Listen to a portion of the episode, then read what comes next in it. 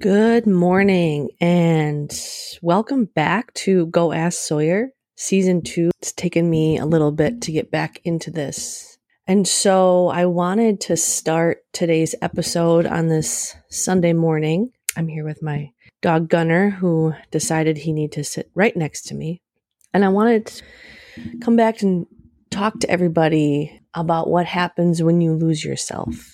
And I've noticed that I lose myself.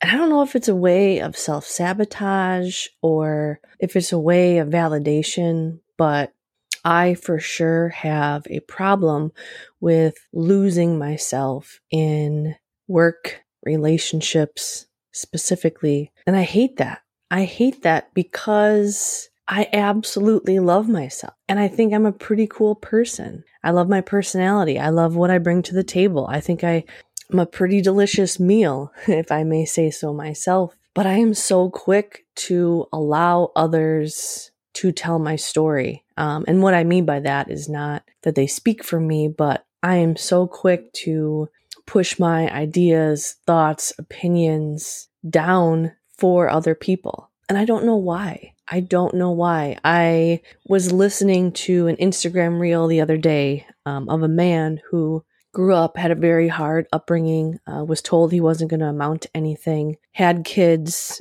His 16 year old son died. He almost lost the will to live. And then he had a daughter and kind of started living for his daughter. And when he was in therapy, he was talking to his therapist about how he lived for his children. And she said that so often in life, we find other things to live for because we don't feel like we're enough to live for. And maybe that's, it kind of hit me when he said that because anyone who knows me knows that I constantly look for outside validation to uh, let myself know that what I'm doing is right. Am I on the right path? Am I doing this?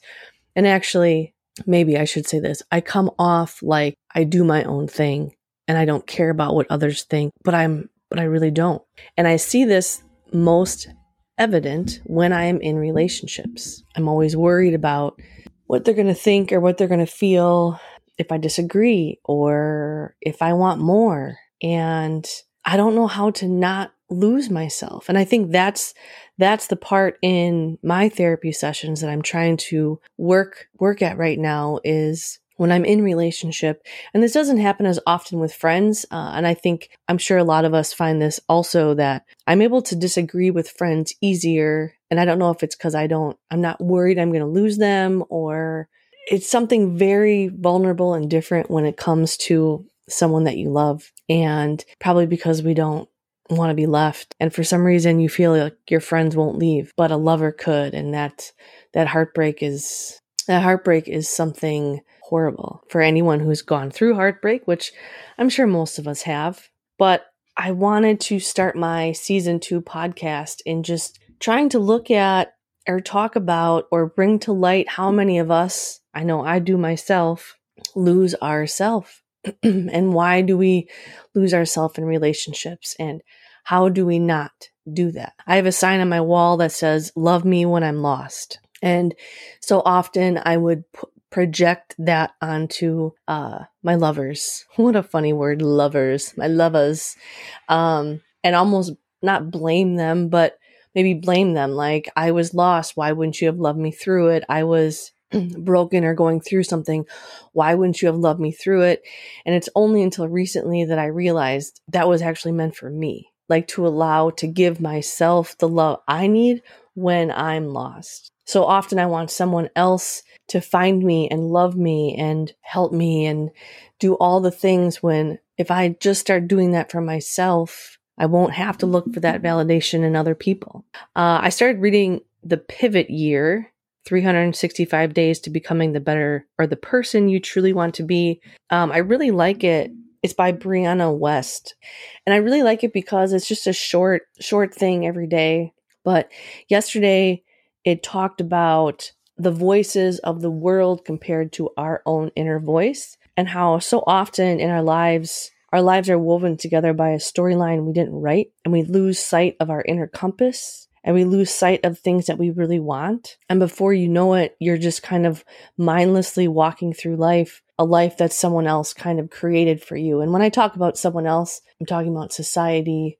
You should do this. You shouldn't do this. You should be with this person. You should live here. You should do this for a job. How many times it's always the should, the should, the should, the should. But what, what does your inner voice say? That voice that when you're walking down the road, it says turn right and you don't know why it's saying turn right. Or you walk into a party and that voice says, I don't really want to be here, but you stay anyways because you should be there or you think people want you there. We're scared to say, I don't really want to stay here or whatever is going through your head. And I just so often, I mean, I, I too am sometimes scared to listen to that inner voice. And I just wonder why. Like, I wonder if it's because if we listen to that inner voice, our lives would look a lot different. We would start saying no to a lot of things we say yes to. We would start dreaming different, thinking different.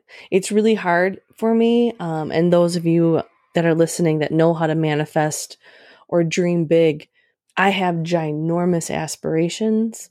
But because I've never, you know, it's like you dream of this I'm just going to use an example. Um, becoming, uh, okay, one of my dreams is to become a best selling author. And I write, but I've never written a book. I've started, stopped, started, stopped. But my dream is to become a writer and public speaker, podcaster, create a whole inspirational, inspirational, motivational movement that I could make lucrative and travel around the world and live this life with my partner next to me and our dogs, maybe one cat, and make money doing things that I love. That dream seems so far fetched to me. I don't even know what it would feel like. I just keep thinking calm and peace, calm and peace. But do you ever have something that is so big? I feel like that's my inner voice, but you know, I got to make money now. I got to pay bills now. I have to do these things now and you know i'm a procrastinator and then i lose myself in things and then i put other things first and i self-sabotage my my own self all the time. Who else is a self-sabotager? Raise your hand unless you're in the car. Keep your hands on the steering wheel. But i just i feel like i'm in a place where i i don't know what to do so it's almost like i have to do nothing. And um i was looking up a verse today. I looked up just to see like what the verse of the day is. And it says, in the same way, the Spirit helps us in our weakness. We do not know what we ought to pray for, but the Spirit Himself intercedes for us through wordless groans. And so often I'm reminded that when you don't know what to do, do nothing. I think even Oprah said that at one point. And sometimes I feel like I need to know what to ask for or what to pray for or what to move for. And so often, if you just allowed the quiet, if you just allowed the space to sit, the words would come to you.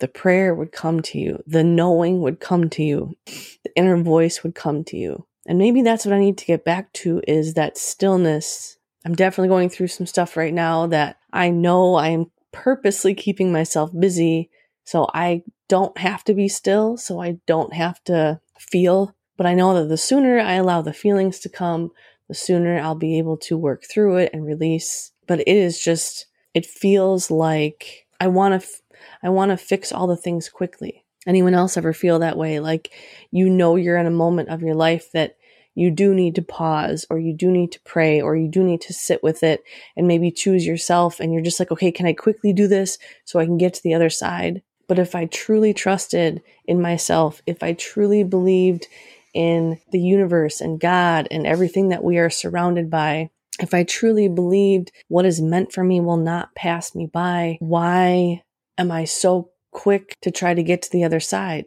when I know that beauty will be brought to me, when I know that what is meant for me could be even greater than I even realize? And the more you force, the more you push, the more you make something happen, then it happens and it's like, ah, it just didn't feel right. But anything that does happen in that very organic way feels so beautiful and so wonderful and just like, wow, this was exactly the way it was supposed to meant to be. Anyone ever look back at certain things that happened that in the moment just seemed so horrible and so hard and like you look at it like why in the world is this happening And now you're like, oh, I get it. I see all the lessons. I see everything that I was supposed to get from that. I feel like I'm in one of those moments now that I'll I'll get to see the beauty and the glory and the amazingness, but it's just I'm too close to it right now. So, my message on this rainy Sunday is hello. I've missed you all. I have 15 listeners. Practice the pause,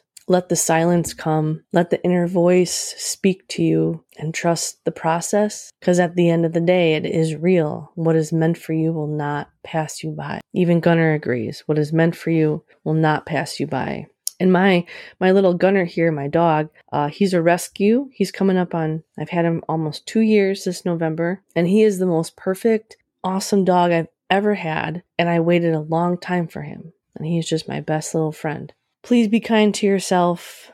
Think about that self sabotage. Think about do you lose yourself in people, in relationships? Do you stay quiet to comply? Do you push down your needs and wants to make others around you feel better, feel more comfortable, feel more safe? But as you make them feel more comfortable and safe, are you actually making yourself uncomfortable and safe? We'll see what happens this week, and I will be back next Sunday. Be kind, and if you can't be kind, ask for forgiveness and move on. Happy Sunday.